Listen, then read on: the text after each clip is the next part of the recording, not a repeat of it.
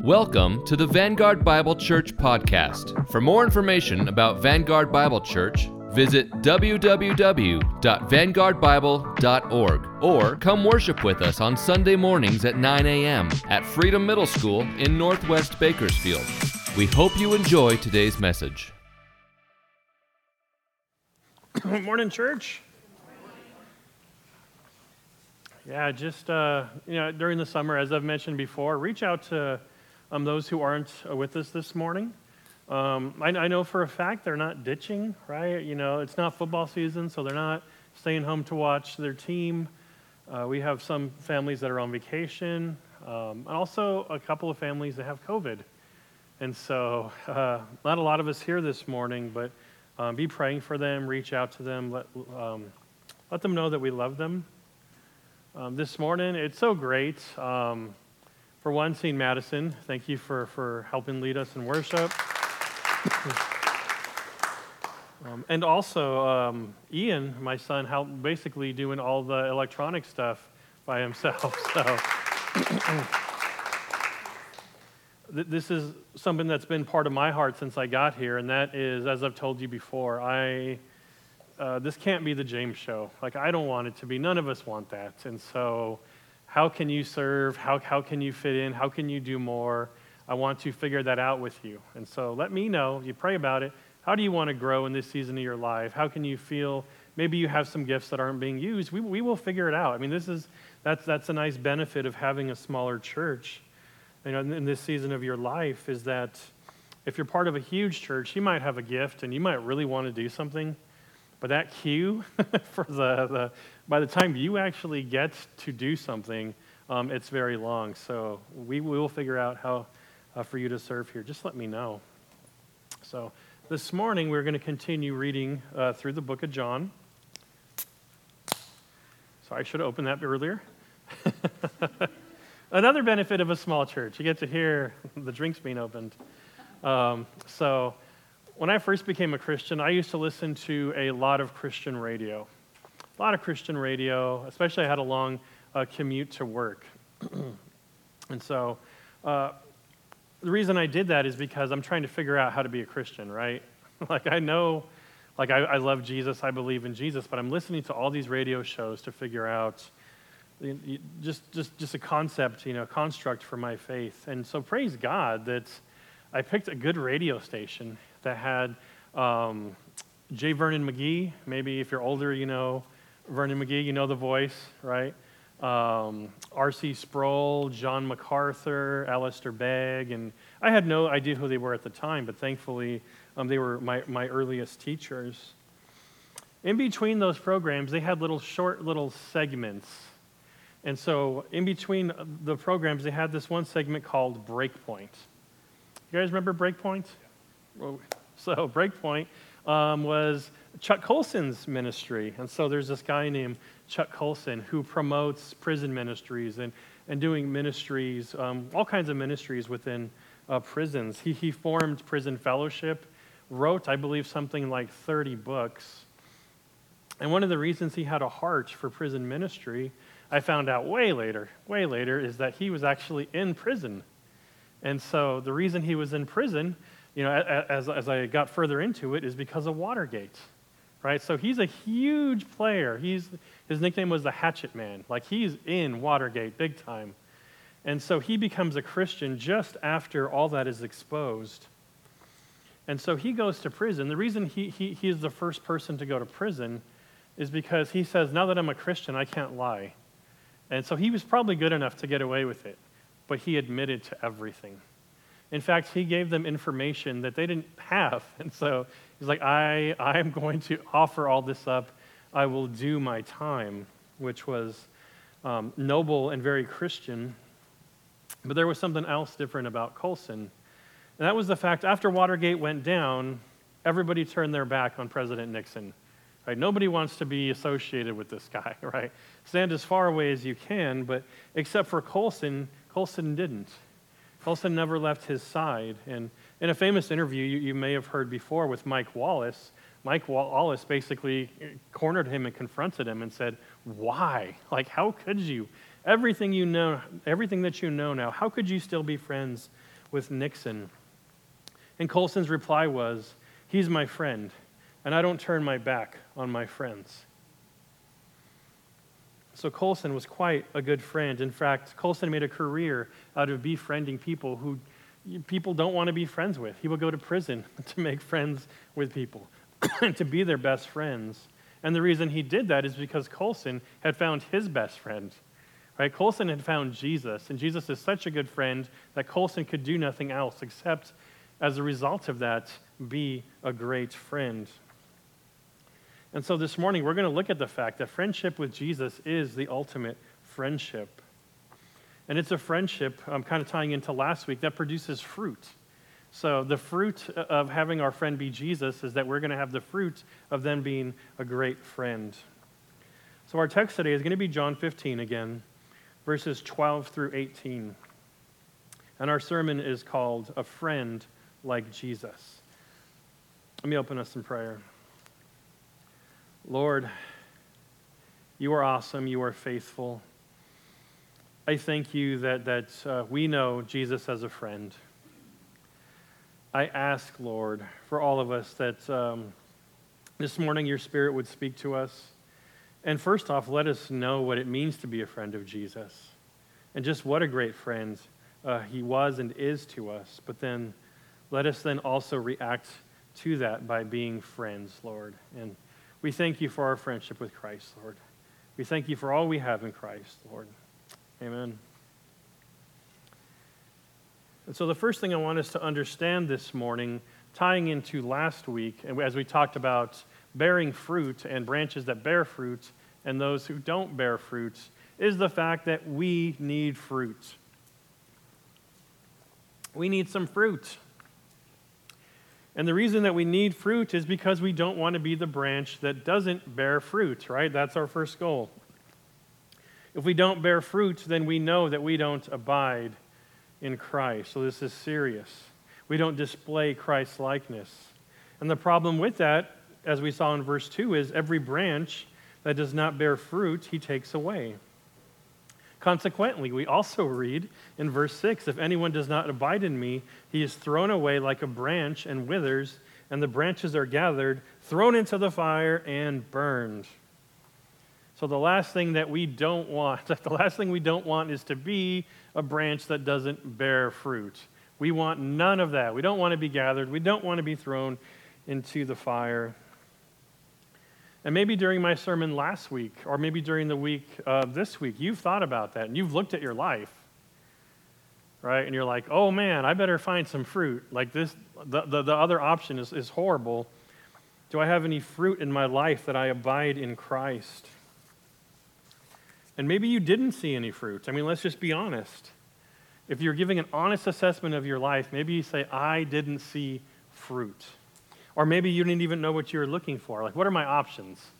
Like, you know, I should have, I should have fruit. You may have said, Well, I'm not in ministry. I'm not discipling somebody. How can I be like Christ? He is perfect.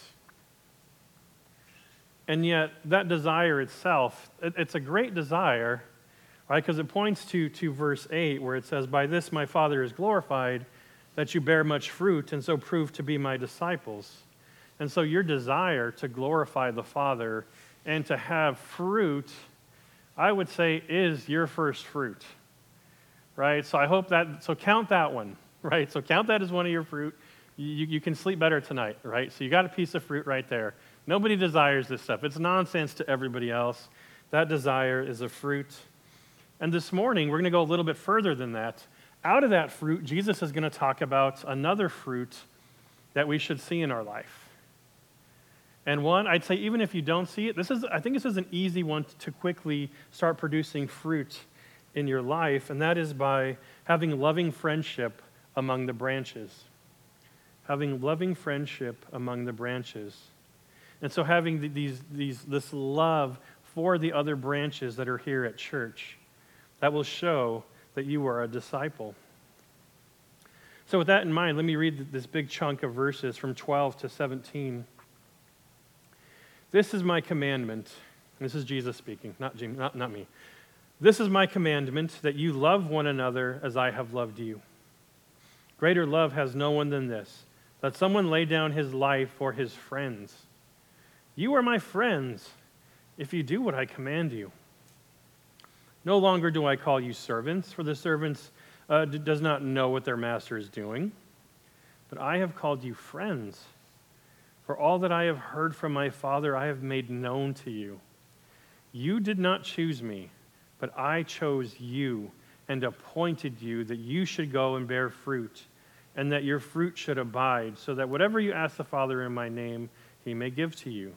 These things I command you, so that you will love one another. And so what we find here is our greatest friend, Jesus, telling us something I think that we all already know. And that is that we need friends, right? We need friends. In fact, uh, anybody heard of Mayo Clinic? Like you go online to Mayo Clinic? Yeah, that's a horrible idea. don't, don't ever go online to Mayo Clinic unless you want to be terrified. It's always, it's always the worst possible news. But this was interesting that I came across this because as I was researching like the benefits of friendships, just generally speaking, not even Christian, but just generally speaking, the, the biggest champion of friendships was Mayo Clinic. So I was like, something not negative. Let, let's take a look at this. And so this is according to Mayo Clinic. Friends enrich your life and improve your health because of an increase in your sense of belonging and purpose. It boosts your happiness and reduces your stress improves your self confidence and self worth, helps you cope with trauma such as divorce, serious illness, job loss, or death of a loved one, encourages you to change or avoid unhealthy lifestyle habits such as excessive drinking or lack of exercise. Sounds about right, right? Those are all good things. And so we need friends. I appreciate, um, I know a lot of you have already been a friend to me and, and encouraged me to exercise, right? You know who you are. And so I've been on a lot of walks with some of you, and that's being a great friend. Not only that, I mean, Scripture is not silent about this whole concept of friendship. Like it's all over the, the entire scope of Scripture. But one verse that I always love because I think it, it, it's, it preaches that practical aspect of having friends is Ecclesiastes 4.10, where it says, for if they fall, one will lift up his fellow. But woe to him who is alone when he falls and has not another to lift him up. So, friends build each other up, and friends lift each other up. And friends are important in every area of life. I mean, you know, if you have a job, it's so much easier if you have work with people that you like and have friends and every area of life. It's great to have friends. If you can have friends in every compartment of your life, man, that, that's great. That's a win. But I, I would say, even more so in your faith, having friends is extremely important. Now, next week, when we start in verse 18, little sneak peek, verse 18 says, If the world hates you, know that it has hated me before it hated you. And so, right off the bat, a benefit of having Christian friends uh, uh, of knowing that we are friends and that we love each other and that we're abiding as branches is the fact that we know when we leave these doors, the world hates us, right? So we, we, need to, we need to take care of each other and build each other and lift each other up. The world is going to try to tear us apart. You probably know that already. It's going to try to knock us down. And so we need to treat other branches like Jesus treats us. It's interesting that Jesus calls this friendship. Right? It's a command, but it's, it's also friendship. And Jesus is the best friend we could ever have. And with that in mind, I want to go through these verses, 12 through 17, that we looked at, and use the acronym PALS. And so just think um, like you're a good friend, you're a pal. So we're going to use the acronym PALS. And so let's look at the P first, which is to promote promote. Now, that one's a weird one, right? That's the promote. What does it have to do with friendship? Like, how, what would you think of me if I came up to you and said, I promote you to being my friend? oh, I didn't know it was that big a deal, right? Um, it is. Um, but, I mean, check this out. This is literally what happens in this verse, and it's very cool. In verse 15, it says, No longer do I call you servants, for the servant does not know what his master is doing, but I have called you friends, for all that I have heard from my Father I have made known to you. And so there's this transformation from master and servants to master and friends. And I don't think we really see this, this uh, like in real life, we don't see this play out. Jesus is saying he is the master. I mean, don't get that wrong. Jesus himself says, well, let's not demote me. like, I'm not, Jesus is saying, I'm the master. I'm not lowering myself to be friends with you. I'm the master, but I am promoting you guys up to being my friends. And I love this example of the fact he uses that you know, he's telling them, you know that, that, that you were not just a servant because I have told you everything. I've shared everything with you. What master does that? Right? With a servant? Right? That doesn't happen. Can you imagine just having, you know, a very powerful uh, leader, right, or, or CEO or boss or somebody just go to the most lowly of servants and just say, Yeah, I'm going to share everything, share everything with you. It just doesn't happen. And here we have God doing it. And the reality is, Jesus could have said in, in, in the most godlike voice, right, in a sonic voice, like, I am the master. like, you guys need to listen. Servants listen and obey, you know, love one another. But he doesn't do that. In fact, we know over the last three chapters that this is a meal, right? They're, they're hanging out. This, he's not yelling at them, he's not talking down to them. He's lying down with them and eating. More than that, he says, when he commands them to do this, he compels them to do it. And so he doesn't just say, do this thing like a boss normally would. Do this thing that, that, that is above or below what I would normally do, which is a normal boss servant relationship, right? But Jesus says, do this thing that I do, right? Do it the way that I do it. And so he presents this example of sacrificial love and friendship. And so Jesus promotes them to friendship. And the reality is, no matter how successful you are, no matter how successful you are, if Jesus calls you friend, you have been promoted. Do you know that? You have been promoted. It doesn't get better than that. There's, there's, there's no title, there's nothing that you can do or accomplish that will be greater than being a friend of Jesus. And Jesus is a friend of those who abide. So let's look at the A, abide. Now, Jesus isn't the one who abides, so why is this a point? Right? It's us who abide.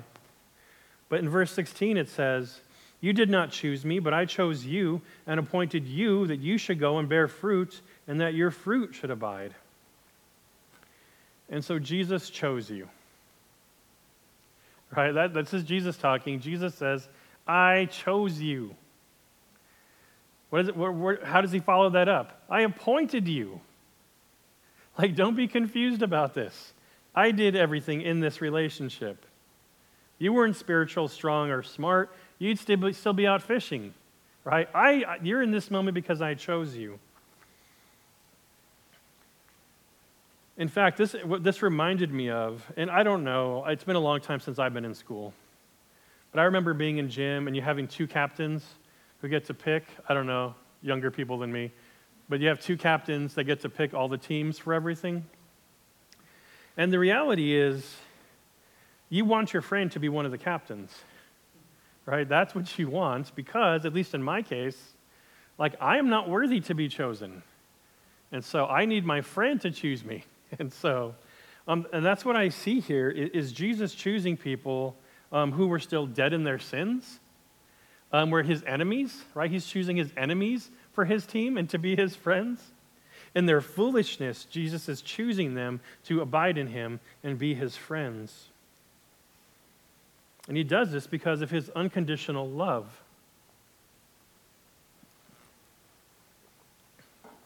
And so, looking at that L, love. And this one, it seems like the easiest one. Well, Jesus is love. Jesus loves us. We get that. But we're talking about how his love makes him an awesome friend. And how he provides an example of this when he says in verse 12, This is my commandment, because he's the master, that you love one another as I have loved you. Now, it's overwhelming to think about how much Jesus loves us. Mean, let's just be honest. We say it. Yeah, I know Jesus loves me. But can you comprehend that? Can you communicate that? I can't. It's insane. And, and it's totally awesome. It's cool. But it also terrifies me. This really scares me. Because what this verse says is the expectation is that we are to love each other like Jesus loves us. Now, I love you guys. You've heard me say I love you guys. I think even from the pulpit. I hope I show that. I hope, I, I hope you guys know that. But do I love you like Jesus loves me? I don't know. I'm going to be quite honest. As much as I love you guys, as much as Jesus loves me, or as much as Jesus loves you, that's the expectation. And that is the expectation. That is the expectation of us, the thing that we are commanded to do. And, and we'll talk about more about what that looks like in a few minutes here. But the greatest expression of Jesus' love for us is, is his example of sacrifice. As he says in verse 13, greater love has no one than this, that someone lay down his life for his friends. Have you ever compared your love with somebody else's? Yeah. Have you ever like been like um, you compare who loves who more? You guys, you guys have done that, right? If you've ever been in a relationship, yes, I hear giggling. If you've been in a relationship, you know you've been in that moment where it's like, no, I love you more. No, I love you more. And you could even give examples of it. Well, here's how I know I love you more, because remember when I did this or said that, I did that thing. And it's great. That's, that's a great time. But the fact is, Jesus has us all beat, right? And so he gives this example, right, of his love for us.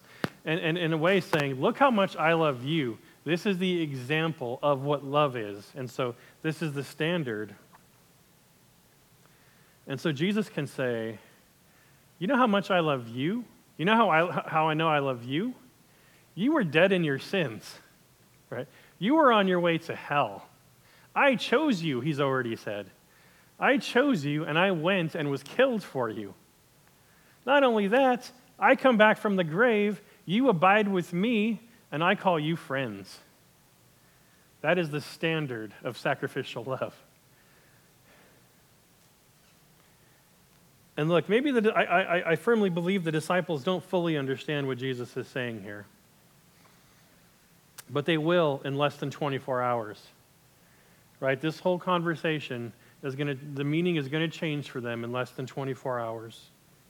When their master and friend is nailed to a cross, covered in blood, crown of thorns, pierced side, forsaken by the Father, to what? Save them. The wrath of God that Jesus experienced on the cross was their wrath right? That, that was due for them. And so this example now, it's going to change the rest of their life. We will, we will see that. And we see that in the fact that we are a church today, that these, people, these guys were so transformed by this sacrificial love, this friendship, that they then go on to start the church on, on whose shoulders we stand and in. And so the standard of love and friendship and sacrifice reach their ultimate, like, pinnacle in the cross of Christ. Right? That is the expectation, that is the bar. Which means, at the end of the day, no matter what your Christology is, your beliefs about Christ, theological beliefs, what we can say without a doubt is that we have a great friend in Christ. Right? He, is the, the best possible friend we can have. But when Jesus is our friend and we are abiding, that I believe that means that we need to be pals as well. right? That was the whole point of this, right? It wasn't just Jesus saying, How awesome am I? I'm an awesome friend. Let's celebrate me. He's saying, I'm an awesome friend, so you guys be awesome friends, right? Go love one, one another, right? Love the other branches. Show friendship. Bear this fruit of friendship and love for one another. And so, uh, much more quickly, going through this, this acronym, promote. And let's get real. We can't offer what Jesus offered. Even if we own our own business, even if we are super wealthy, successful, we will never meet somebody who is as far beneath us as the disciples were, and we are under Christ. So we're never going to be able to offer that promotion that Jesus did to them. But we can promote the promoter. So we know the guy who can do that. We know the guy who can promote from, from, from death to not only life, but friendship. And so for us, promote means promote the promoter. So preach the gospel, right? We can't offer that promotion. We're not responsible for that. But we can definitely say this guy is the best friend anyone can have. And so we share the gospel. And that's why it says in Romans 10:5, how beautiful are the feet of those who preach the good news. There's not, there's not a more friendly, loving action than you can do for somebody than to preach the gospel to them and introduce them to Jesus or even remind them of who they are in Jesus. You know, and the other part of this, especially as it relates to each other, is recognizing the value that Christ has for each one of us. And so, very personally, for each one of us, it's a win, and we could celebrate that we are friends. But we are not just friends of Jesus, we are in a friend group now right? We know friend groups, right? And so we are all friends in Christ, but we also have this friend group, which means as we look at each other, like the expectation is that we are going to love each other like Christ loves us. And we have to love this new friend group that we have. And when we do that, that promotes to the world that we are different. Right? That's how we promote Christ to the world, by our love for one another. And I see this especially when we abide. So, the A, when we abide. As we learned last week, this is the essential application of the text is abiding. Start there. Like if you're not abiding in Christ, don't worry about the friendship part as much as make sure you're abiding first. This stuff will come with that, but you need to abide in Christ. And if we abide in Christ, that means we belong to Christ. And if we belong to Christ, you know what that means? we belong to each other. If we belong to Christ, we belong to each other. And so we have an intimacy that is eternal. Like we are family.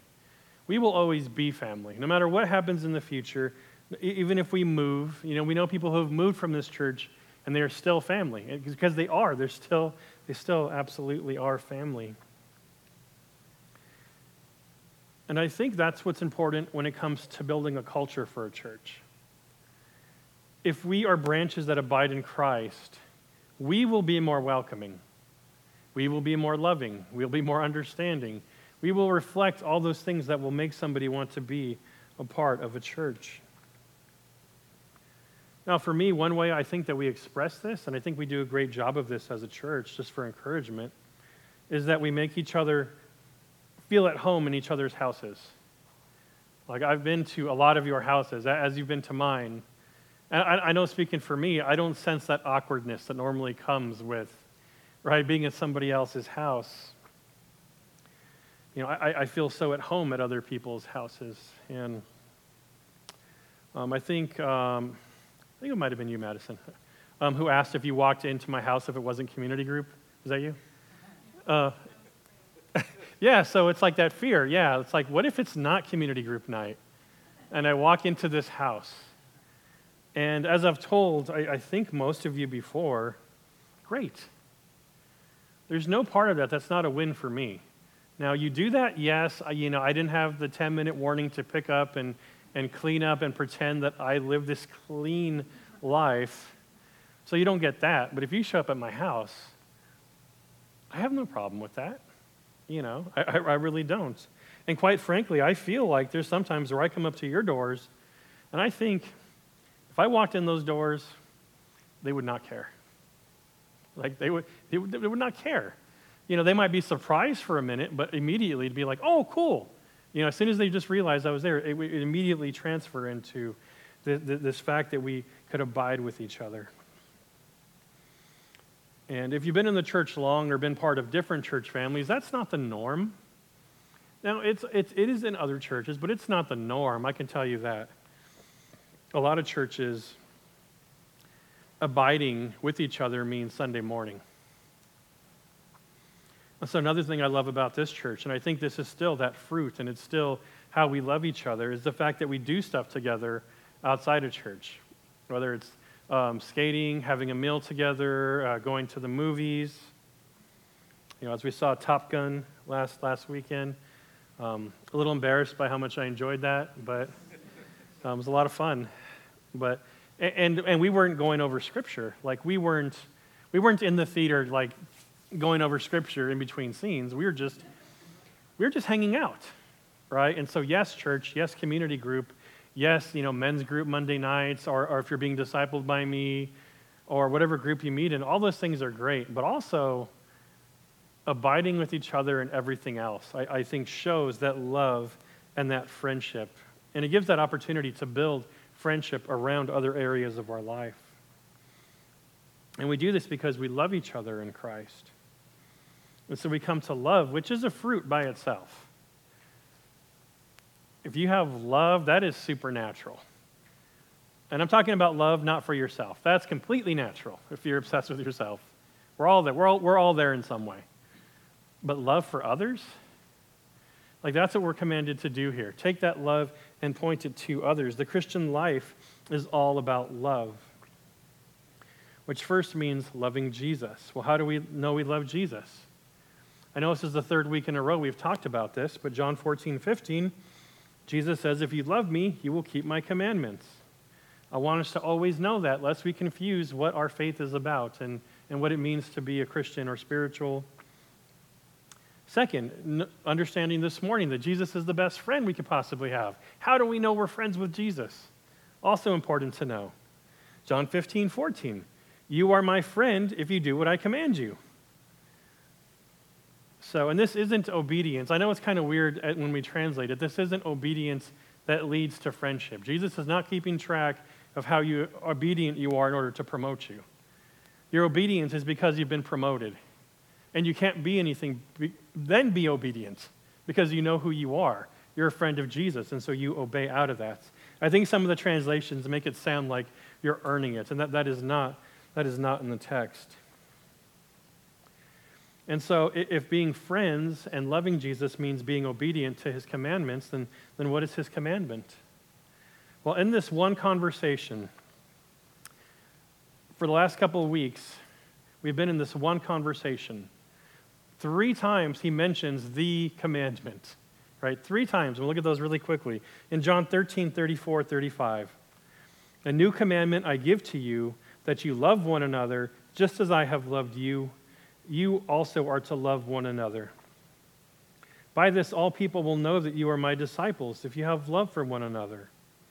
And then in our passage today, John 15, 12, this is my commandment that you love one another as I have loved you. And then the third time in this conversation, uh, in verse 17, these things I commanded you that you will love one another. And if you ever wanted to summarize the Christian faith, evaluate whether you're a Christian, uh, communicate somebody, to somebody who asks, like, what does it mean to be a Christian? Love Jesus, right? And love each other. Right? I mean, that's it. I mean, this is, this is Jesus' last conversation with them. Last conversation. Three times. He could have shared three different truths with them. But it, instead, one truth three times, which means we can't ignore that that this is the fruit that we should strive for. And I think that we, that we could, that we could easily do, and that we should pray for, and that, that we should display. But it's not always easy, which means sometimes it requires sacrifice. And we need only look to Jesus to understand love and sacrifice. Again, first, uh, verse 13 says, Greater love has no one than this, that someone lay down his life for his friends. And I think, again, we have to think about this so soberly when it comes to the other branches, that the bar has been set, right? It's an insanely high bar. We can't, I, I would say, we could never assume that we are loving each other as much as Christ loves us. I, I just don't think we're ever going to get to that point, as much as I know that we are very friendly and love each other. But would you sacrifice everything for another branch here? Jesus would and did.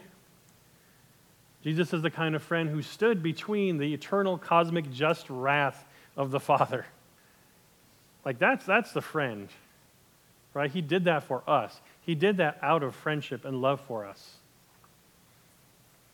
And he says he chose us, which means he had you in mind when he did that. He knew exactly who he was doing this for. And that's why I will always say that Jesus took names to the cross.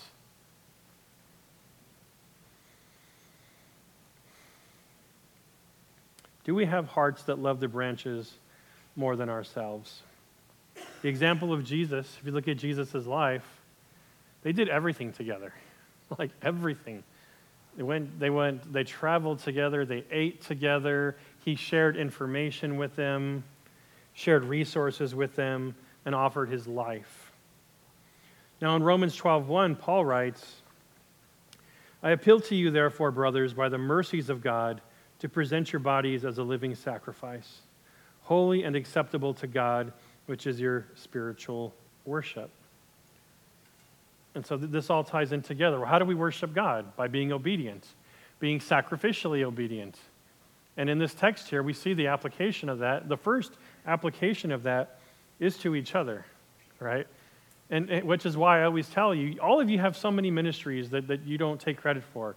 The ministry to yourself, because if you're not leading yourself, nobody else is going to lead you, right? To your spouse, to your, to your children, uh, sometimes even to your work. And so you have all these ministries, and you might even have a ministry on top of that. And so your obedience is sacrificing in those areas.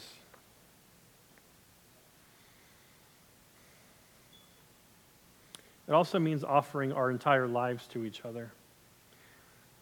Every time we do something with the church, and I thought about this, you know, you know, as Gianna was gone, and I was by myself for, for a few days, I survived somehow. Um, a lot of tears, but I survived. Um, but I got to spend a lot of time with a lot of, like every day. There was days where I was doing something with somebody in the church, like at every moment. And I just, as I read this, it made me think, well, you guys understand sacrificing. When you, whenever you do anything with anybody else in this church, you're sacrificing something you could be doing or buying, right? You, you are sacrificing even your time. Meeting together is a sacrifice of your time. When we meet together Sunday morning, that is fruit. That is a sacrifice. Offering your homes for use is a sacrifice that helps us abide together. Offering financial and other resources, you know, investing in the church when you can invest in anything else right? Bitcoin, uh, collecting action figures, movies, jerseys. When you invest in, into your fellow branches instead of that, you're doing that sacrificially, which I believe is obedience. In the book of Hebrews, it even says singing is a form of sacrifice. I didn't write the verse down. And so, which means if we're singing, um, now some of us have skill and we're offering our skills as a sacrifice right? Because your, your musical skills, you can use those to worship yourself. And so those, those of us with musical skills who do that here are offering a sacrifice for the branches, right? For the benefit of all the rest of us. And I say this with love, but for the rest of us who don't have skill, when we sing, we are sacrificing. And for me, it's sacrificing my pride, my ego, and so that's why we all need to do it because it benefits. It's a sacrifice for all of us. Those of us who sing bad, when we sing together, we are sacrificing you know, our self esteem so that we can support one another. Hopefully, the reason my voice is so bad is to encourage you. Like, right? If this guy is singing then oh, then I have to I have to sing. And I hope you find encouragement in that. That all these things that I think we're doing already is fruit. That you have this fruit in your life. And praise God for that. That if we're singing together and living together, investing in the church together, loving each other, then we're being obedient. We are being disciples of Christ, bearing fruit of sacrificial friendship. Which means, church, if you want fruit, and we need fruit, and if you want fruit, you have to do two things. You have to have a friend in Jesus, and you have to be a friend like Jesus. Let me pray for us. We hope you've enjoyed this Vanguard Bible Church podcast. You can find more sermon messages online at vanguardbible.org. Have a great week, and we hope we'll see you soon.